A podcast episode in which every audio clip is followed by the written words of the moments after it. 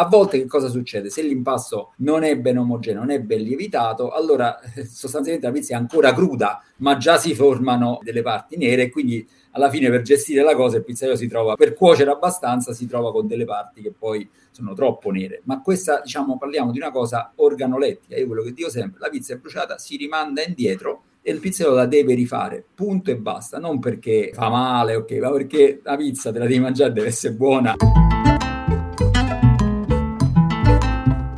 Amici di Che Pizza, bentornati per questo nuovo episodio. Buonasera Peppe. Io dico sempre buonasera, ma in realtà noi dovremmo essere time agnostic, giusto? Perché che ne sappiamo non, che ci non, ascoltano Non ho capito cosa vuoi dire. cioè che non dovremmo essere specifici, ma io dico buonasera perché noi registriamo sempre la sera e quindi è una buona sera. Buonasera Simon, allora. Buongiorno ai nostri ascoltatori o buon pomeriggio che nella lingua italiana si usa solamente in televisione, però buon pomeriggio se ci state ascoltando di pomeriggio pomeriggio e bentrovati, bentornati in una nuova puntata di Che Pizza Podcast. Sono entrato un poco in modalità radiofonica. Sei ineccepibile, Peppe. Di che cosa parliamo in questa puntata, Peppe? È un argomento, sicuramente un argomento con un aroma particolare, vero? Un aroma e un sapore particolare. Simon, stasera parliamo di un argomento che mi sta molto a cuore e che tra l'altro ha suscitato molto l'interesse dei nostri ascoltatori, i fedelissimi che ci seguono nel canale Telegram. Salutiamo Questa i fedelissimi. Salutiamo i fedelissimi del canale Telegram. Questa sera parliamo di reazione di Maillard e specificatamente reazione di Maillard applicata alla pizza. La reazione di Maillard, Simon, è un termine che è spesso sulla bocca di moltissime persone, però forse non lo si conosce abbastanza, non si sa bene in cosa consiste, non si sa bene come è stata scoperta e chi l'ha scoperta e noi per parlarne abbiamo invitato un ospite molto speciale, un luminare della ricerca scientifica nel campo della reazione di Maillard, abbiamo avuto il piacere di ospitare il professor Vincenzo Fogliano, una delle più grandi autorità internazionali in materia, ex professore alla Università Federico II di Napoli, ha scritto più di 30 paper sulla reazione di Maillard e in generale ha all'attivo qualcosa come 380 pubblicazioni. In questo momento insegna alla facoltà di Wageningen in Olanda, spero di averlo detto bene, e non solo, è stato anche presidente dell'IMARS, che è l'associazione internazionale dedicata allo studio della ricerca di Maillard che raggruppa tanti ricercatori, tanti studiosi e di questo e altro abbiamo parlato in questa puntata interessantissima che ci ha emozionato e che non vediamo l'ora di farvi ascoltare. Non ho nulla da aggiungere se non andiamo ad ascoltare l'intervista col professor Fogliano perché qualsiasi cosa che potrei aggiungere in questo momento sarebbe un'idiozia. E allora via con la puntata! io partirei proprio dai inizi. Chi era Maillard e come è arrivato alla scoperta di una delle reazioni chimiche più studiate nella scienza alimentare? Eh, questo è interessante. Louis-Camille Maillard è di Nantes, quindi di questa, insomma, non del centro della Francia, quindi di una zona molto provinciale dove tra l'altro lui a Nantes è un'autorità assoluta. No, scusa, non Nantes, Nancy a Nancy è, una, è un'autorità assoluta. Lui Camille Maillard a Nancy è come Pasteur per, per il resto della Francia, quindi se, se, si va a Nancy c'è la tomba di Maillard, la casa natale di Maillard, cioè c'è molto questa cosa. E nel 2012 effettivamente è stato il suo centenario della scoperta della reazione, quindi nel 1912 è stata scoperta, quindi se nel 2012 è stato il centenario, cioè si è tenuto questo congresso appunto della Società Internazionale per la reazione di Maillard, che è una cosa molto particolare, perché, perché è particolare la reazione di Maillard? Perché perché sostanzialmente è una reazione che avviene in tantissimi ambiti diversi. Eh, noi la conosciamo e ne parliamo perché è molto importante negli alimenti, quindi dove genera colori e aromi, ma avviene tantissimo anche nel corpo umano. Quindi nel corpo umano la reazione di Maillard avviene tra gli zuccheri e le proteine. Laddove ci sono troppi zuccheri nel corpo umano, cosa che si realizza nel diabete, avviene questa reazione di Maillard e porta a tutta una serie di patologie e quindi tantissima gente la studia tra i medici. La chiamano con modi diversi, la chiamano glicazione, ma è la stessa reazione.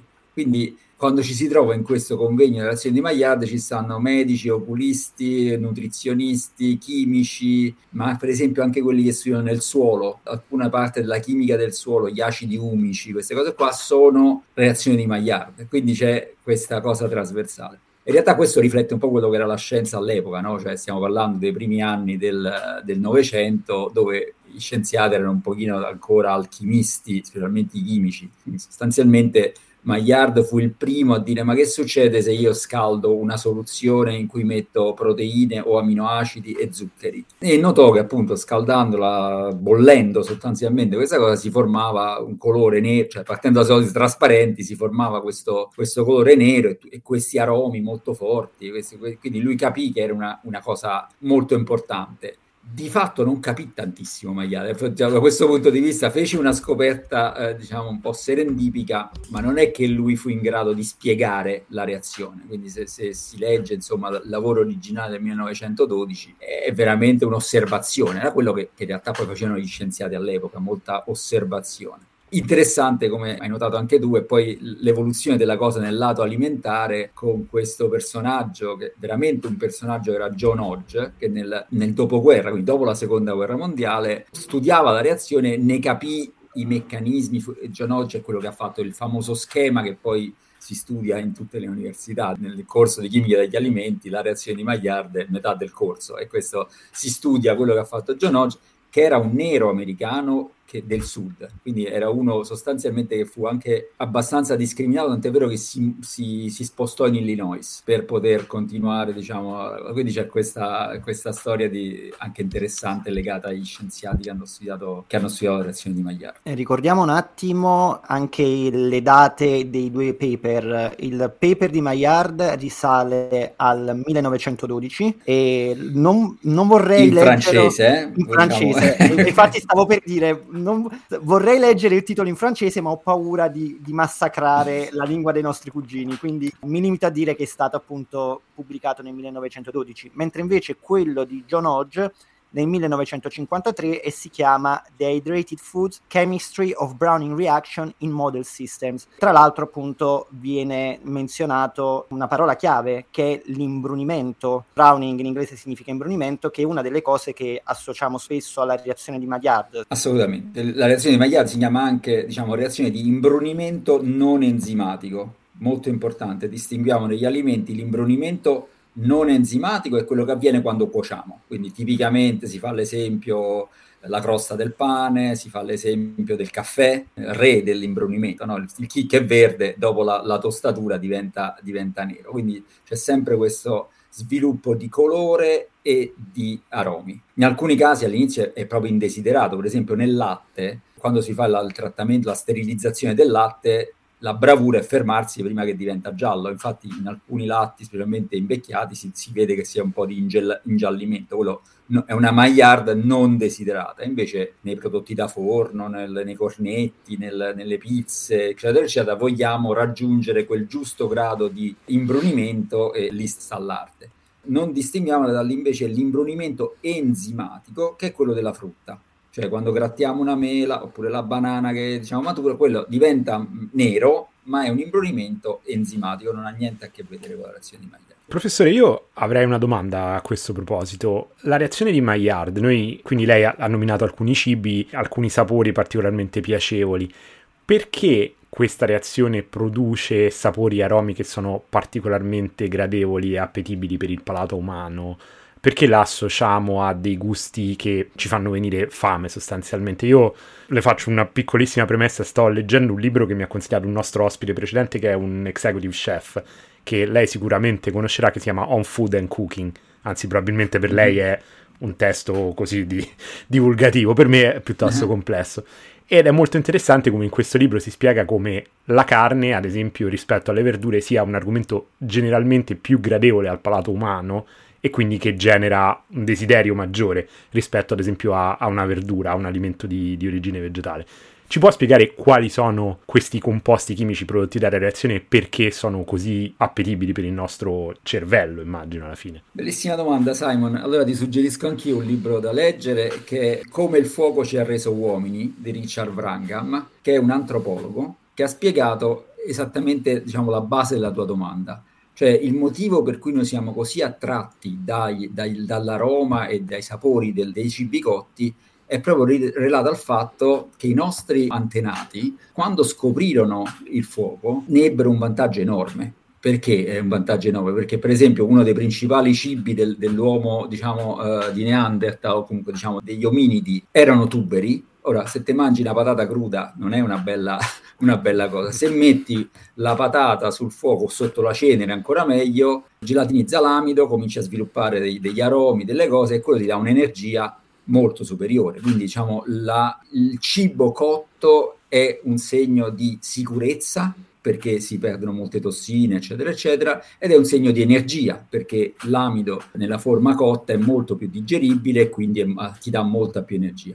Quindi il motivo per cui siamo attratti è che il cibo cotto è un cibo più energetico, quindi è un segnale di energia. Noi discendiamo da ominidi perennemente affamati, quindi immaginati la scena dell'uomo nella savana che lui stava da una parte e un altro gruppo di pari vicino al fuoco cucinava qualcosa, mandava questa roba, immagina che tipo di attrazione poteva avere. Quindi questo è il motivo per cui eh, siamo così attratti dai cibi cotti, perché mediamente sono cibi più energetici. Quindi mettiamola molto semplicemente. La base poi della Maillard sono gli zuccheri, quindi diciamo genera Maillard un alimento ricco di zuccheri, quindi diciamo ancora di più, diciamo molto ricercato all'epoca in cui diciamo di zuccheri ce n'erano, ce n'erano molto pochi. Quindi Infatti, è proprio una, una, fondamentale ragione biologica quella che ci attrae dal, verso, i, verso, i, prodotti della Maillard. Io approfitterei di questa menzione degli zuccheri per entrare un poco nell'argomento che ci tocca, ovvero parlare della reazione di Maillard applicata alla pizza ai suoi effetti più evidenti, ma anche a quelli meno evidenti e soprattutto cosa differisce la reazione di Maillard dal processo di caramellizzazione degli zuccheri che a quanto pare sono due processi che sono molto similari ma distinti perché avvengono per processi chimici differenti, però hanno anche dei risultati abbastanza analoghi e quindi spesso vengono confusi. Qual è il primo effetto immediato che vediamo della reazione di Maillard applicata alla cottura della pizza? Peppe, fammi fare prima una distinzione caramellizzazione reazione di Maillard, che è molto certo. semplice. La caramellizzazione è zucchero soltanto.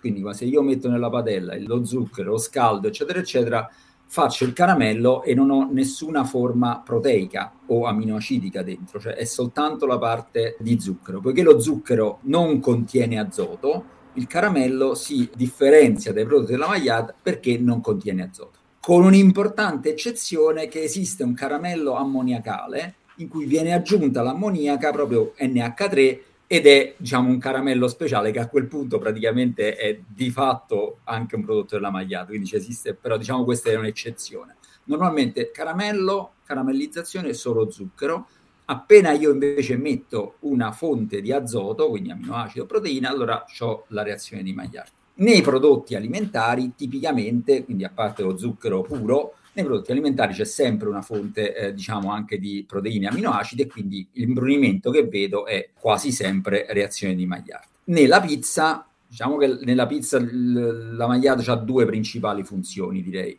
La prima è quella del, del colore dell'impasto, quindi diciamo l'imbrunimento dell'impasto durante la cottura è proprio la reazione tra zuccheri e proteine nell'impasto. Chiaramente se durante il processo di fermentazione ho un sistema per una, una fermentazione non perfettamente omogenea, quindi ci sono delle parti dove gli zuccheri sono di più, quelli sono poi i punti dove vedrò facilmente formarsi gli spot neri, per cui un impasto, diciamo, da pizza, normalmente una cottura non è ugualmente, diciamo, golden yellow, si dice, quindi l'ideale è avere quel, quel giallo intenso che vogliamo, diciamo, da una pizza, ci sono sempre degli spot più scuri. È dovuto al fatto che in, quelle, in quei punti c'è una maggiore concentrazione. Se la, la lievitazione poi non è fatta bene, questo poi genera il problema che, che ci, ci abbiamo le bruciature addirittura e quindi questo non lo vogliamo. Perfetto. Quindi colore, eh, scusami, la seconda sì. cosa è l'aroma, genera volatili la reazione di Maillard e quindi l'odore che sentiamo è anche collegato alla formazione di questi composti aromatici che si formano da reazioni di. A proposito di questo, è da sottolineare la differenza tra le bruciature e le macchie scure. Lei ha detto che le bruciature invece possono essere derivate da un problema di lievitazione, mentre invece nella maggior parte dei casi la famosa leopardatura che soprattutto associamo alla pizza napoletana è del tutto sana. Eh, sana intendi sana da un punto di vista salutare o sana da un punto di vista eh, che, che, deve essere per questioni organolettiche? È una controdomanda molto interessante che giustamente è legata al fatto che c'è questa concezione un po' stereotipata relativa al fatto se le macchie nere che si vedano sul cornicione di una pizza siano macchie di bruciato e se per questo possano essere cancerogene. Io ho letto di cosa succede quando la reazione di Maillard viene spinta oltre determinate temperature, perché a quanto pare avviene tra i 120 e i 180 gradi e se si va oltre si cominciano a rompere le catene di molecole e possono crearsi dei composti chiamati composti mutageni, che sono potenzialmente cancerogeni. Ho letto anche che non ci sono fonti certe che stabiliscono alcun legame tra il rischio carcinogenico di questi composti per l'essere umano. Però ecco qua ci sono tante cose che stiamo mettendo, stiamo mettendo ecco tanta carne al fuoco, quindi io vorrei semplicemente proprio semplificarla sul quando le macchine nere possono essere considerate sinonimo di una buona cottura e quindi di una reazione di Maillard venuta bene e quando effettivamente invece potrebbero essere bruciature e se effettivamente queste possono essere pericolose. Facciamo due aspetti, l'aspetto organolettico sensoriale. Allora, la pizza, come detto, giustamente deve essere eh, leopardata e la leopardatura si accompagna anche a una consistenza, una texture, che è giù la croccantezza de, del cornicione della pizza. Allora, poiché l'impasto di suo non è mai perfettamente omogeneo, normalmente si, si ha questa certa leopardatura. Nel momento in cui poiché l'imbrunimento una cosa che dobbiamo dire importantissima, l'imbrunimento ha un andamento esponenziale, non si vede, non si vede, non si vede, a un certo punto però ti distrai un secondo e sei bruciato. La bravura del pizzaiolo e dell'artigianalità della pizza napoletana è quel momento in cui diciamo la, la pizza è ancora nel forno e il, il pizzaiolo decide quella giusta finestra per tirarla fuori. La giusta finestra è quella in cui c'è una leopardatura uniforme che si accompagna a qualche spot nero, ma devono essere appunto pochi spot ed è quelli sono diciamo normali nella manifattura della pizza. A volte che cosa succede? Se l'impasto non è ben omogeneo, non è ben lievitato, allora eh, sostanzialmente la pizza è ancora cruda, ma già si formano delle parti nere e quindi alla fine per gestire la cosa il pizzaiolo si trova, per cuocere abbastanza, si trova con delle parti che poi sono troppo nere. Ma questa, diciamo, parliamo di una cosa organolettica. Io quello che dico sempre, la pizza è bruciata, si rimanda indietro e il pizzaiolo la deve rifare, punto e basta, non perché fa male, ok, ma perché la pizza te la devi mangiare, deve essere buona, e, diciamo, e dato che sostanzialmente la pizza costa veramente poco, al pizzaiolo non ne costa tanto rifarla. Bisogna avere il coraggio del cliente, de, del pizzaiolo, l'umiltà di dire effettivamente non è venuta bene, la rifaccio, punto, e finisce là la storia. Quindi questa è la parte organolettica, la maglia deve essere giusta per quel prodotto. La parte salute, allora, è molto semplice. La reazione di Maillard ha tanti composti belli, colorati, che abbiamo detto, aromatici, ma anche composti potenzialmente cancerogeni, il più importante dei quali si chiama acrilamide ed è sostanzialmente dal punto di vista chimico è bellissimo perché una, esiste un aminoacido che si chiama asparagina questa asparagina quando viene scaldata nelle condizioni forma l'acrilamide, è proprio il suo derivato naturale. Se vogliamo levare l'asparagina dagli impasti, si può fare, esiste un, prodotto che si chiama Acrylaway, quindi porta via l'asparagina e non si forma acrilamide, quindi la, la, l'abbiamo risolta. Ma chiaramente questa non è una cosa che si applica, lo possono applicare i grandi produttori di biscotti o di cose così, non si applica nella, nella realtà di una pizzeria. È pericoloso mangiare acrilamide? Allora, da un certo punto di vista sì, perché la gramide è un composto carcinogeno, ma noi siamo esposti a carcinogeni continuamente durante la nostra, la nostra vita, quindi possiamo dire dobbiamo applicare giustamente una, un protocollo di mitigazione, cerchiamo di non mangiarne troppa sostanzialmente. Una linea di pensiero è quella di prima, siamo cresciuti, siamo cresciuti, siamo evoluti con prodotti della Magliarda, quindi diciamo l'uomo è abituato ed è capace di detossificare quantità piccole di, di questi composti, quindi diciamo un'esposizione è inevitabile, cioè noi non possiamo non mangiare eh, acrilamide, perché non è la pizza, è, è, la pizza, il pane, il caffè, tutto ha certe quantità di acrilamide. Adesso, tra l'altro, esiste anche un regolamento della comunità europea che ha posto dei limiti che sono molto più alti di quelli che possiamo raggiungere una pizza a meno che non facciamo il carboncino. Insomma, quindi non è io veramente l'ultimo dei problemi che mi porrei. L'introito giornaliero che noi possiamo fare da una pizza, anche chi come me ha mangiato per anni pizza tutte le sere è comunque ridicolo, quindi non, non, non mangiamo sicuramente acrilamide della pizza. I principali contributori a, alla acrilamide, per esempio il caffè, ne prendiamo molto di più dal caffè, senza adesso voler inimicarmi tutta l'industria del caffè, ma insomma è il tra l'altro è sempre un bilancio, per esempio nel caffè c'è la gramina ma ci sono un sacco di composti positivi, quindi i dati sugli effetti positivi del caffè sono, eh, sono molto evidenti in letteratura, quindi non ha veramente senso questa cosa di andare sul singolo composto, ma questo vale in generale per tutte le cose alimentari, è, è veramente non ha senso. Forse un po' di sana moderazione, come al solito, è quello che, che si può consigliare. Sì, varietà, moderazione, cioè queste sono le cose che contano e che sono importanti, solo che dato che sono semplici, mm-hmm. semplici semplici da capire ma difficili da mettere in pratica, come mangia tanta frutta e verdura. Quello è, quello è cioè mangia poco, mangia poco in generale e tanti vegetali. Questo è, le, è semplicemente. Però dato che è così semplice da dire, allora no, invece voglio, vuoi avere diciamo il superfood della cosa che ti... oppure trovare il problema del singolo composto nel basilico che fa il pesto tossico, cioè dire, non ha senso. Diciamo che da un punto di vista del marketing questo tipo di narrazione funziona anche tantissimo. Voler associare un singolo effetto benefico a un singolo alimento o una serie di effetti benefici a un singolo alimento. Assolutamente, funziona tantissimo perché eh, lo associamo a un sistema, diciamo, a principi farmaco- farmacologici, ma il cibo non è un farmaco. Il cibo è molto più correttamente correlato allo stile di vita, cioè la tua alimentazione deve essere coerente col tuo stile di vita. Se fai il boscaiolo in Alaska puoi mangiare tutto il lardo che vuoi e cose così, perché poi vai a spaccare gli alberi sotto la neve e diciamo vai vai bene così, cioè è, poi è, è, chiaro che se tu fai una vita di, eh, davanti al computer, davanti alla cosa, devi cercare di mangiare pochissimo perché non consumi e quindi cerca di, di,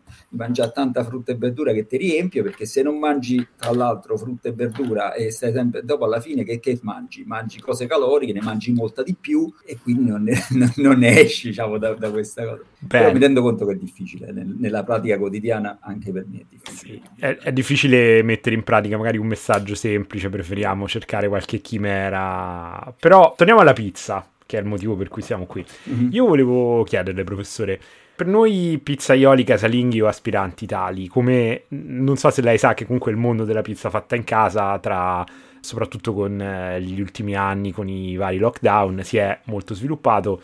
Esistono forni molto performanti che si possono tranquillamente utilizzare a casa, che arrivano anche a oltre 400 gradi, quindi anche per i pizzaioli casalinghi è diventato possibile cuocere una pizza napoletana o simil napoletana in poco più di 60 secondi, insomma ci si diverte, ci si sperimenta e si cercano, si inseguono dei risultati e tante volte si parla appunto di maculatura, reazione di Maillard, probabilmente anche molto a sproposito. Lei, dal suo punto di vista di studioso e quindi di consigli oggettivi, che cosa può consigliare per cercare di facilitare nei nostri esperimenti casalinghi questa reazione e quindi ottenere una buona cottura dell'impasto e un buon esito della reazione di Maillard nei nostri impasti? Ad esempio, alcuni dicono con i forni elettrici di alzare a fine cottura la pizza e avvicinarla alla resistenza superiore del forno, però come stavamo dicendo prima, la reazione di Maillard avviene in un range di, di, temperature ben preciso. Forse è troppo tardi, in quel momento in cui ormai è finita la cottura, rischiamo solo di bruciarla la pizza?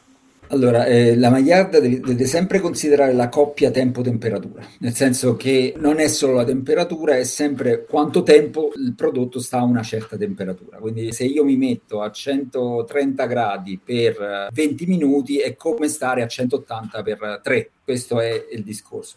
Però l'altra cosa fondamentale è quella che si chiama in gergo tecnico l'attività dell'acqua, che di fatto è l'umidità. La Maillard va molto più veloce nel momento in cui comincia a diminuire l'acqua. Perché? Perché finché c'è acqua in un, in un impasto, in, una, in un cibo, la temperatura per definizione non può salire sopra i 100 gradi.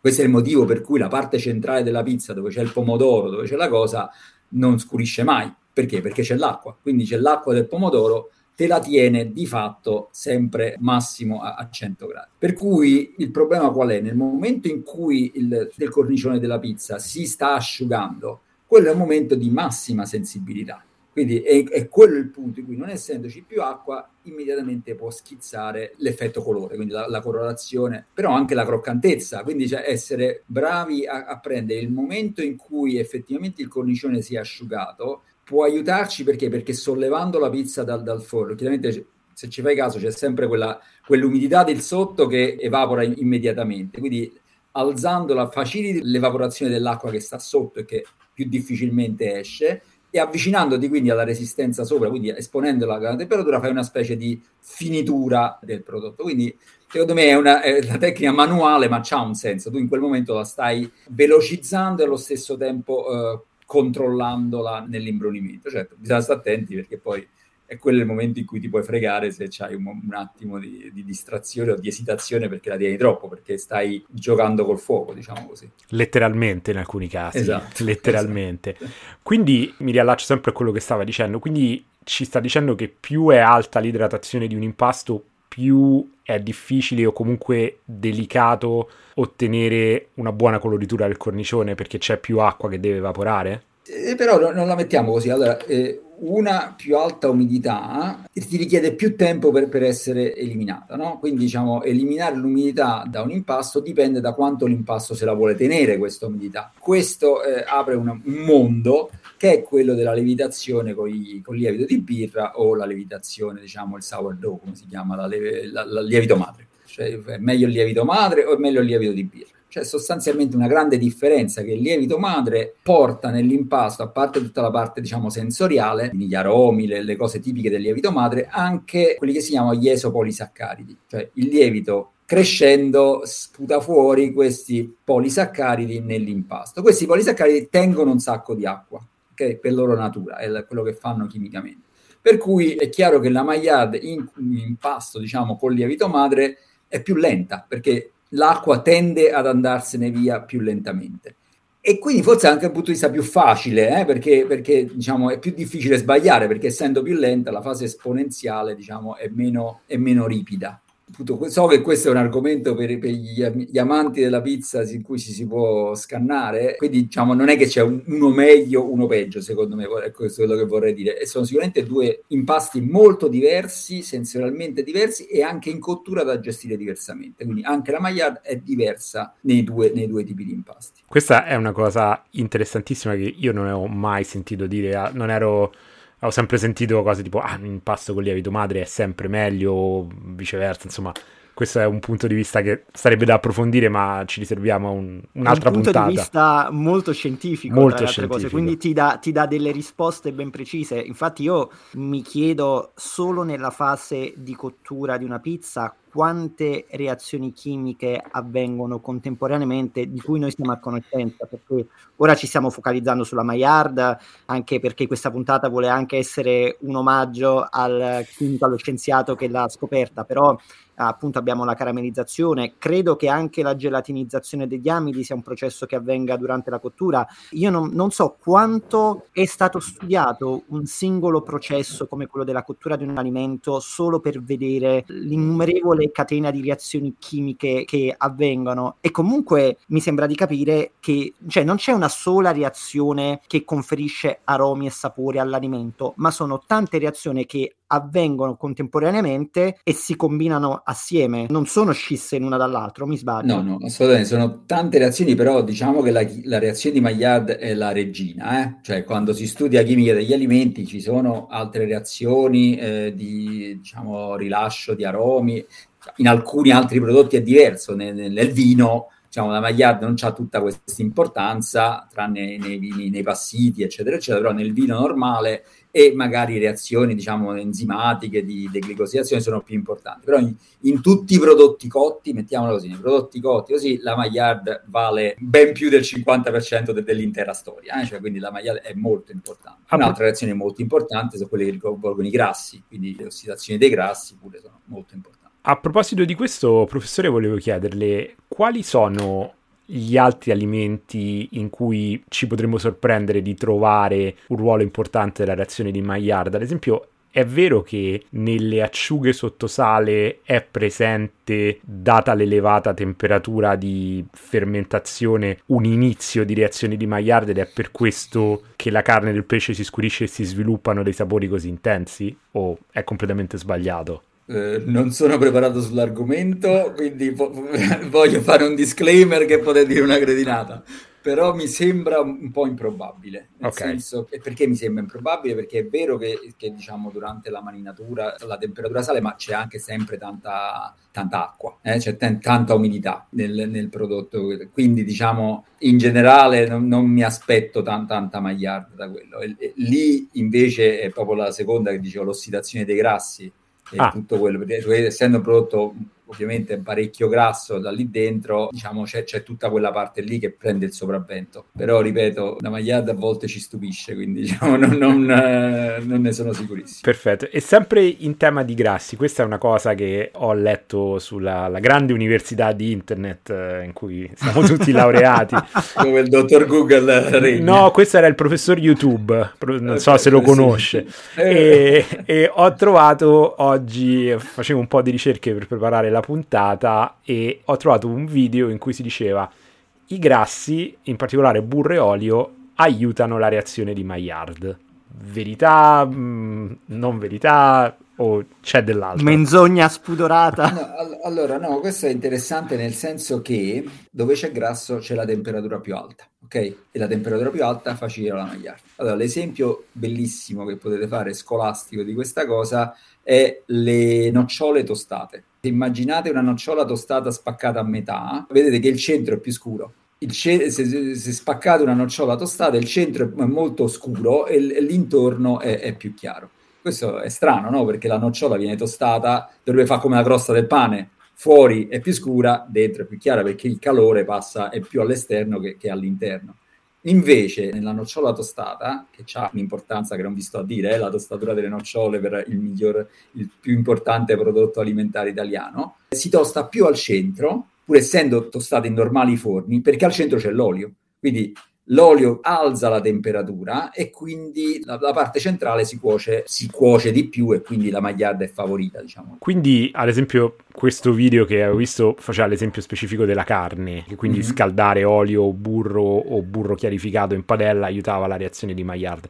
Nel caso specifico della pizza c'è un modo in cui i grassi possano aiutarla o è meglio evitare di fare papocchi? Uh, però prima devo rispondere sulla carne perché questo è un esame da una osservazione da bocciatura all'esame di chimia degli alimenti. La carne eh, fa molta poca reazione di Maillard. Quello che noi vediamo, diciamo, la rosolatura della carne, tutto diciamo il fatto che da rossa diventi marrone, non c'entra niente con la Maillard e l'ossidazione dell'emoglobina quando cominci a fare, che so, se metti, facciamo una griglia, diciamo una grigliatura, le striature che dà la grigliatura, quella è Maillard. Ed è una Maillard molto particolare, tra l'altro, perché il reagente principale è la creatina, non è lo zucchero, quindi diciamo è una magliarda a parte, è magliarda ma è una magliarda. Parliamo anche della famosa crosticina di bruciatura da grill o anche quello non c'entra niente? È anche quella, quella però, quella per esempio è, è maillard, ma è una maillard parecchio pericolosa, a differenza degli impasti, quindi della pizza, quella parte bruciata non contiene l'acrilamide che vi ho nominato prima, contiene dei composti si chiamano ammine eterociliche che vanno levate, quindi scartare la parte bruciata del, del barbecue, diciamo così, quella è una cosa che consiglio.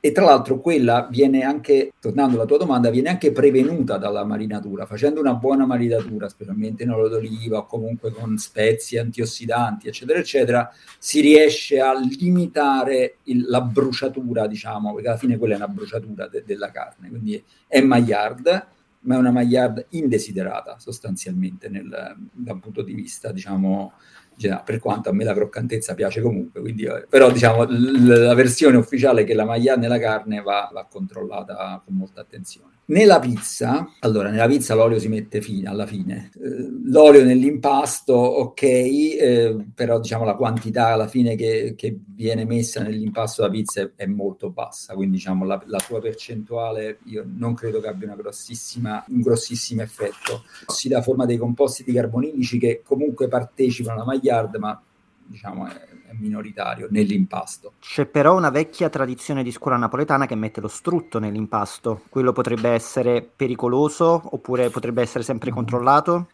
No, no, il, diciamo, dal punto di vista della reazione di Maillard, eh, quel poco distrutto olio che viene messo non cambia la differenza, eh, è, un, è, una questione dell'impasto. Nell'impasto lo strutto è meglio, perché lo strutto è meglio? Perché eh, i grassi solidi sono meglio, quindi il cornetto, facciamo la, la pizza è difficile da, da visualizzare, ma il cornetto al burro sfoglia molto meglio di un cornetto eventualmente fatto con con grassi liquidi, perché le, durante la, l'espansione dell'anidride carbonica, durante la lievitazione, il grasso solido tiene meglio la bolla e quindi fa, fa, lievitare meglio. Questo è il motivo per cui, soprattutto d'estate, diciamo, lo strutto è meglio, quindi quando le temperature sono più alte lo strutto è meglio.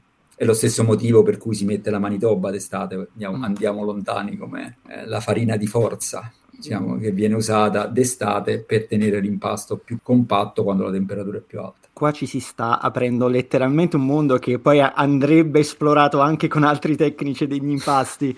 Io però noi abbiamo veramente siamo molto contenti perché abbiamo ricevuto delle risposte interessantissime e ci ha anche aperto delle prospettive di cui non eravamo proprio a conoscenza. Io vorrei concludere con una domanda un po' particolare. Intanto va detto che la reazione di Maillard ormai viene studiata da più di 100 anni e vengono scritti innumerevoli paper accademici. Solo lei non so quanti ne abbia scritti, se non mi sbaglio una, una trentina, se non di più.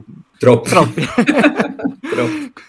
Quindi è, da quello che capisco è una reazione, anzi una serie di reazioni a catena che è continuamente esplorata e continuamente indagata e che tuttora nasconde numerosi misteri. Questo è molto interessante, però comunque immagino che ci sono cento anni di studi, si è scoperto tantissimo. E allora io avrei due domande da fare.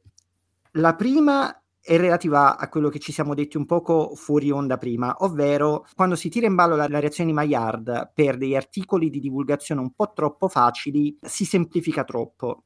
E allora la prima domanda che le farei è su cosa ci si dovrebbe concentrare quando si parla di questo argomento e anche magari cos'è che noi avremmo dovuto chiederle che non le abbiamo chiesto ma che è utile sapere.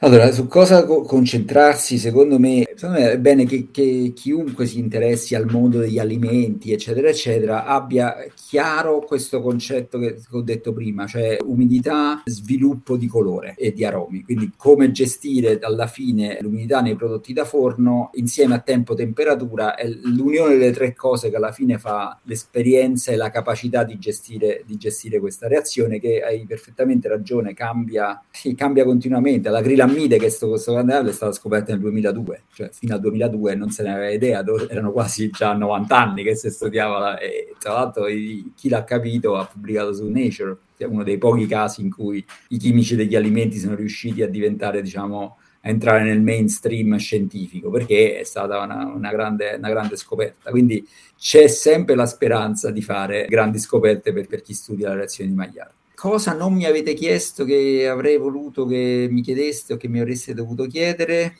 Ma no, correlato alla pizza penso che abbiamo veramente detto più o meno... Più Siamo o stati bravi forse, allora. Ah, forse il mondo del... che è un'altra grande cosa, è il mondo della digeribilità, no? Che nella pizza, una pizza che non si digerisce, che ti rimane sullo stomaco, che ti fa... Quanto questo ha una serie di fattori che non voglio discutere qua, però quanto c'entri la maglia, cioè quanto c'entri una pizza cotta bene, c'entra. Cioè, diciamo, una completa gelatinizzazione dell'amido che non è direttamente Maillard, ma di cui la leopardatura che diciamo prima è un buon indicatore, cioè quando eh, la pizza ha esaurito tutta l'acqua in eccesso ed è quindi è il momento in cui io vedo che si forma questo colore, mi sta indirettamente dicendo che l'amido è ben gelatinizzato. Uno dei motivi per cui la pizza non digerisce è che c'è un amido, è cruda sostanzialmente, l'amido non è gelatinizzato e che significa che poi quando tutto questo malloppo di impasto sta nel, nel, nello stomaco, che fa? Richiede acqua perché si deve completare la sua cosa e questo chiaramente provoca sete. Gestire bene la maglia significa anche cuocere bene e quindi sostanzialmente digerire bene la pizza, che è poi una, un aspetto non secondario dell'esperienza di noi che ci dilettiamo insomma in questo, in questo settore. Professore, la seconda domanda invece è una domanda che noi facciamo a tutti i nostri ospiti che sono protagonisti della puntata. Al termine di ogni puntata noi chiediamo cosa ti riserva il futuro. In questo caso la protagonista della puntata è stata la reazione di Magliard. E allora cosa riserva il futuro accademico ma anche della ricerca alimentare? Che tipo di ricerche particolarmente eccitanti sono all'orizzonte? Anche in relazione al fatto che queste ricerche vengono discusse, vengono confrontate nel famoso simposio di cui abbiamo parlato all'inizio, il congresso della IMARS, l'International Maillard Reaction Society, di cui lei è stato presidente per parecchi anni, tra le altre cose. E quindi qual è il futuro della reazione di Maillard? Cosa c'è all'orizzonte di particolarmente eccitante? Ah, guarda, c'è una cosa particolarmente eccitante e anche preoccupante, no? non so se vi siete mai imbattuti in questo grande dibattito che adesso si fa sugli ultra processed food o i cibi ultraprocessati. Uh, I cibi ultraprocessati sono l'ultimo demone che viene visto come cibi, chi mangia cibi ultraprocessati eh, morirà presto, obeso e tra mille sofferenze. Questo è il, è il messaggio che dà. Tenete presente che la pizza è portata a livello mondiale come il campione degli ultraprocessati e la, e la reazione di Magliardi in genere, perché stiamo parlando di prodotti cotti, formulati, eccetera, eccetera. Quindi c'è una grande necessità di studiare ancora la reazione, soprattutto in questa fase, per, per, evidenziare il fatto che non è assolutamente vero che di per sé il cibo ultraprocessato o la reazione di Maillard siano responsabili di, di alcunché. Il fatto di essere buoni, far sì che gli alimenti sono buoni e che la gente di conseguenza ne mangia molto di più, non è una colpa, è, una, è anzi una, un privilegio. E quindi questo che si intravede, che si intravede, che c'è adesso e che probabilmente rimarrà nei prossimi anni, è una grossa battaglia culturale tra evitare queste catalizzazioni, mettere questi, queste etichette negative su prodotti, in questo caso parliamo della pizza, però diciamo in generale di prodotti in cui la Maillard è, la fa da padrone, che non hanno necessariamente nessuna correlazione col fatto che fare bene, fare male, questo è sì, sì, non c'entra niente, però purtroppo è una, un mainstream che si trova anche in dichiarazioni di politici importanti. Cioè adesso il nemico nell'alimentazione sono i cibi ultraprocessati. Quando uno va a vedere ma di che stiamo parlando, uno si immagina che si parli di junk food, merendine ipercaloriche, eccetera, eccetera. No, processati, quindi poiché la Maillard, anzi Maillard è la, la, reazione degli alimenti processati, di conseguenza indirettamente è sul banco degli imputati. Simon, abbiamo fatto una chiacchierata interessantissima con il professor Vincenzo Fogliano e sono onorato di averla avuto ospite nella nostra puntata perché c'è una cosa che non avete potuto ascoltare in fase di registrazione è che il professore ci ha concesso questa intervista laddove l'ha rifiutata a tante altre persone, a tanti altri giornalisti e questa cosa che voi penserete che ci stiamo inventando in realtà la potete ascoltare dalla sua stessa voce andando direttamente sul nostro canale Telegram perché lì tra qualche giorno dopo la pubblicazione di questa puntata troverete un contenuto speciale inedito, la registrazione del pre-puntata con il professor Vincenzo Foiano. Simon, questa è una cosa che facciamo spesso ormai, fornire questo podcast parallelo dove addirittura regaliamo chiacchierate inedite. Sì, è un contenuto speciale per i fedelissimi, ormai li chiamiamo così, sembra quasi un gruppo ultras, però sono i fedelissimi di Che Pizza Podcast. Anche per me, Peppe, è stata una grande emozione ascoltare il professor Fogliano, a parte per il fatto che è un'autorità. Sono stato veramente felice che questo nostro mezzo, il podcast, gli sia piaciuto. Lui stesso ci ha detto di essere un fan dei podcast e probabilmente ha accettato proprio perché in un podcast ha a disposizione più spazio per poter spiegare bene tutte le sue posizioni, quello che vuole trasmettere. Quindi, per una volta, Peppe, lasciami dire, in questo mondo in cui tutto deve essere 60 secondi, 30 secondi compresso, invece noi che siamo una narrazione long form, probabilmente abbiamo, abbiamo avuto un vantaggio stavolta. Godiamocela, insomma, diamoci una bella pacca sulla spalla per questa eh cosa. già, siamo orgogliosi di noi. Poi comunque lui grande appassionato di podcast e grandissimo appassionato di pizza napoletana, insomma, avevamo tutto a nostro favore. Io sono veramente gasatissimo da questa puntata anche perché è proprio quando ci sono queste puntate così in cui incontriamo delle persone che difficilmente con cui avrei potuto parlare, diciamo, della vita tra virgolette virgolette reale, che però ci aprono queste prospettive, proprio sono immensamente felice di aver iniziato questo progetto. Quindi ti ringrazio, ringraziamo ovviamente anche il professor Fogliano, ma ringrazio anche te che hai trovato questo super ospite, oserei dire. E, e io ringrazio te Simon per aver creato questo spazio di discussione e adesso ringraziamoci a vicenda e diamoci un abbraccio virtuale. E soprattutto diciamo ai nostri ascoltatori che ci sentiamo al prossimo episodio, sempre per amore della pizza.